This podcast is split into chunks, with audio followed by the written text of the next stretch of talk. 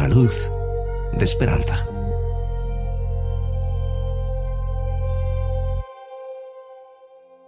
Leo de la palabra de Dios en el libro de Santiago capítulo 2 versículos 1 al 7. Hermanos míos, que vuestra fe en nuestro glorioso Señor Jesucristo sea sin acepción de personas.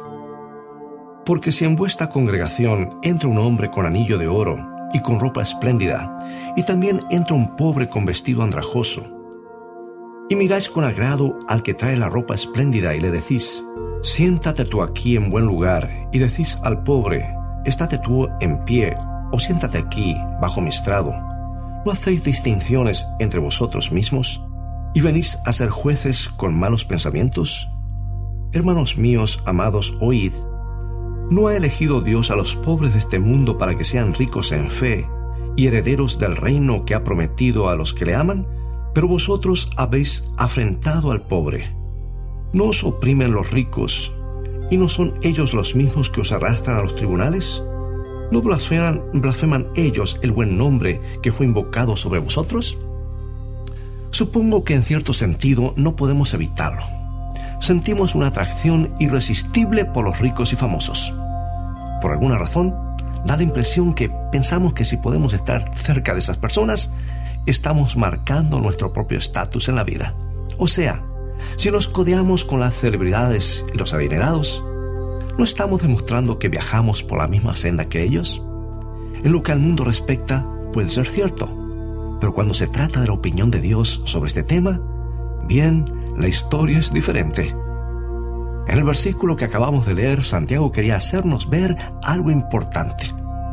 Las personas de las que te rodeas podrán ser los herederos de cuantiosas fortunas, o podrán tener los elogios del público en general, pero la verdadera cuestión es si esas personas tienen o no el aplauso del cielo. Recuerda la clase de personas con las que se relacionó Jesús. Cuando se hizo humano, hizo que la élite social de Jerusalén barriera el suelo con la lengua. Prefirió juntarse con los pobres y desamparados en lugar de con los ricos y famosos. Miren ese hombre, dijeron cierta vez los fariseos. Come y bebe con los publicanos y los pecadores.